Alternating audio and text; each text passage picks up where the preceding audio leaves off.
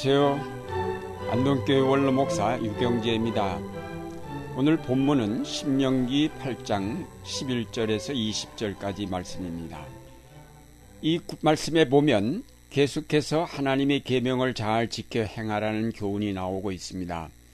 그 계명과 명령을 잘 지키면 복을 받을 것이라고 하였습니다. 너희는 오늘 내가 너희에게 명하는 모든 명령을 잘 지켜라.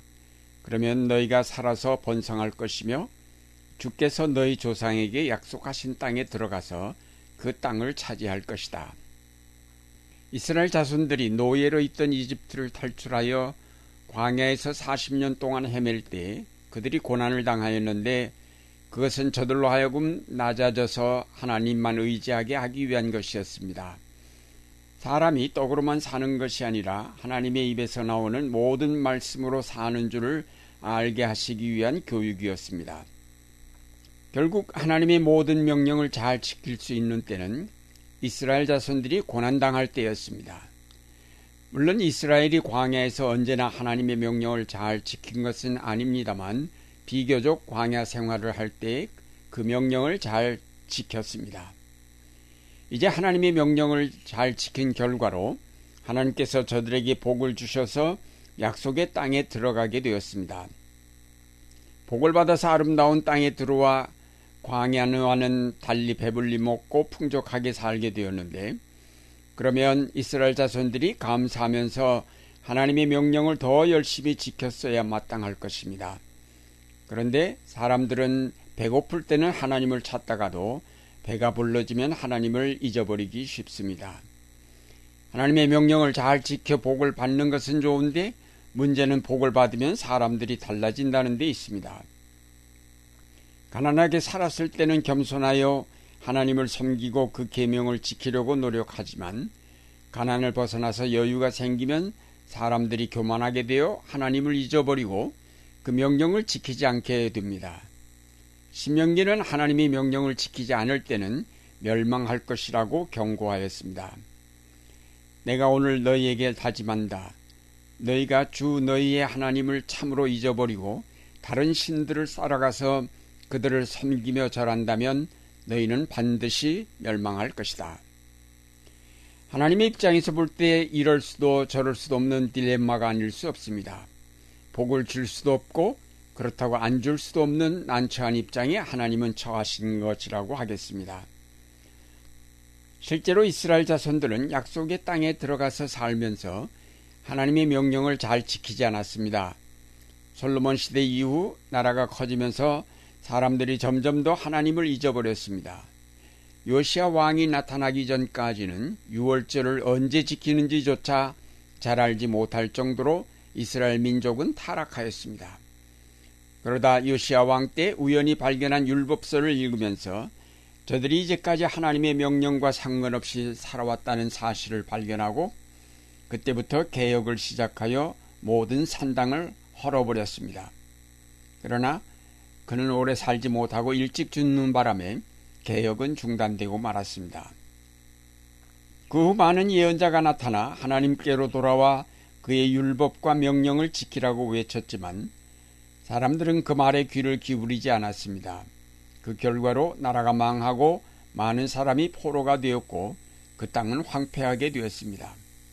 결국 이런 징조는 나라가 부강해진 솔로몬 시대 이후에 나타났는데 그것은 그들의 부가 그들을 교만하게 만들었고 결국 그 교만으로 저들이 하나님을 떠났기 때문입니다. 오늘날 한국교회도 마찬가지로 어려웠을 때는 열심히 기도하면서 모이기를 힘썼습니다.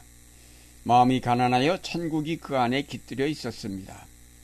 그런 결과로 하나님께서 한국교회에 복을 주시어 교회가 성장하고 부흥하게 되었습니다.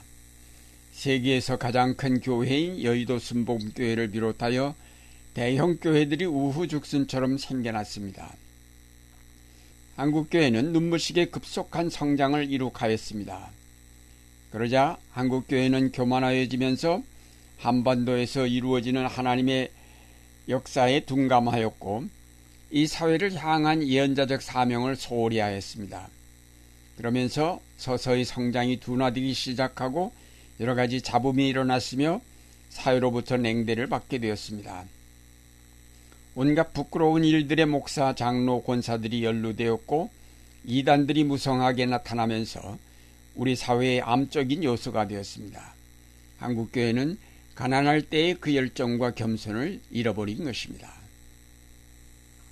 하나님께서는 이스라엘 민족의 역사를 보시면서 하나님의 명령과 그 계명을 지킬 때의 물질적인 복 대신에 영적인 복을 주시기로 그 정책을 바꾸셨습니다. 그래서 예수님은 우리에게 진정한 복이 무엇인지를 가르쳐 주셨는데 그것이 가장 잘 드러난 데가 바로 팔복의 말씀입니다. 마음이 가난한 사람은 복이 있나니 하늘나라가 그들의 것이라고 하셨습니다. 하나님의 명령을 잘 지켜 행하는 자에게 주시는 복은 새로운 약속의 땅인 하나님 나라입니다. 누가복음 본문에서는 오히려 이 땅의 물질들을 가난한 자에게 나누어 주라고 하셨습니다. 그러면 하늘나라의 보물을 쌓게 될 것이라고 하셨습니다. 부자 청년이 예수님께 나와 영생을 구하였을 때도 그가 가진 모든 재물을 팔아 가난한 자에게 나누어 주고 예수님을 따르라고 하였습니다. 재물은 결국 우리를 교만하게 하고 타락시키는 요소가 되기 때문에 그 재물을 많이 갖는 것은 복이 아니라 저주가 됩니다. 그러므로 재물 대신에 오히려 가난을 취하고 그 가난 속에서 뜨거운 마음으로 하나님께 나아가면 진정한 복인 하나님 나라를 우리에게 허락하십니다. 그러므로 우리가 예수를 믿고 하나님의 말씀과 그 계명을 충실하게 지켜 행하면 행할수록 더욱 낮아지고 가난해져야 할 것입니다. 그 마음의 가난은 우리로 욕심을 버리게 하므로 하나님의 말씀을 사랑할 수 있게 만들어 줍니다. 가난은 비록 이 땅에 머무는 동안은 우리에게 불편한 것이지만 조금만 참고 그 가난을 복으로 받아들일 때 우리의 삶은 복된 길로 나가게 됩니다. 오늘날의 세계는 가진 자는 더 갖고 갖지 못한 자는 있는 것마저 빼앗기는 자본주의 세계가 되었습니다. 그래서 물질적인 부는 한쪽으로 몰리고 대부분의 사람들이 어려움에 처해 있고 그 중에 많은 사람이 굶어 죽거나 영양실조로 죽어가고 있습니다. 이것은 큰 죄악입니다. 빨리 이 불균형을 고치지 않으면 이 세계는 파멸에 이르게 될 것입니다. 그뿐만 아니라 가진 자들의 끝없는 욕망이 계속하여 개발이라는 명목으로 마구 자연을 파헤침으로 돌이킬 수 없는 파멸을 향해 치닫고 있습니다. 이런 관점에서 생각할 때 큰 것이 좋고 많은 재물이 행복의 원천이라고 생각하던 시대는 끝났고 이제는 작은 것이 아름답고 가난이 행복의 근원이라고 생각하여야 할 시대가 왔습니다. 예수님께서는 이것을 이미 2000년 전에 가르쳐 주셨지만 사람들은 지금에 와서야 그 말씀의 진리임을 서서히 깨닫기 시작하였습니다. 한국교회도 이제는 크게 성장하는 것이 좋은 것이라는 생각을 버릴 때가 되었습니다. 한국교회는 그 수가 많아질수록 겸손해져야 합니다. 소리 나지 않게 사회에 봉사하면서 이 사회를 변화시켜 가야 할 것입니다. 우리 그리스도인들은 이제 좀 더 겸손하여지고 낮아지기를 배워야 하겠습니다. 작은 것을 사랑하고 물질을 아껴 이웃과 나누며 최소한의 삶을 위해 노력해 가야 할 것입니다. 사랑하는 여러분, 물질적인 풍성함이 하나님께서 주신 복이라고 생각하였던 시대가 있었습니다. 그러나 예수님께서 하늘의 영광을 비우고 이 땅에 오셔서 가난이야말로 복의 원천이라는 사실을 일깨워 주신 이후 이제는 영적인 풍성함이 진정한 복이라는 사실을 깨닫게 되었습니다. 우리 그리스도인들은 복된 삶의 길이 이 땅의 물질을 많이 얻는 데 있는 것이 아니라 그 모든 욕망을 버리고 가난한 마음으로 하나님의 나라를 구하는 데 있음을 알고 하나님의 나라와 그 의를 구하여 가야 하겠습니다.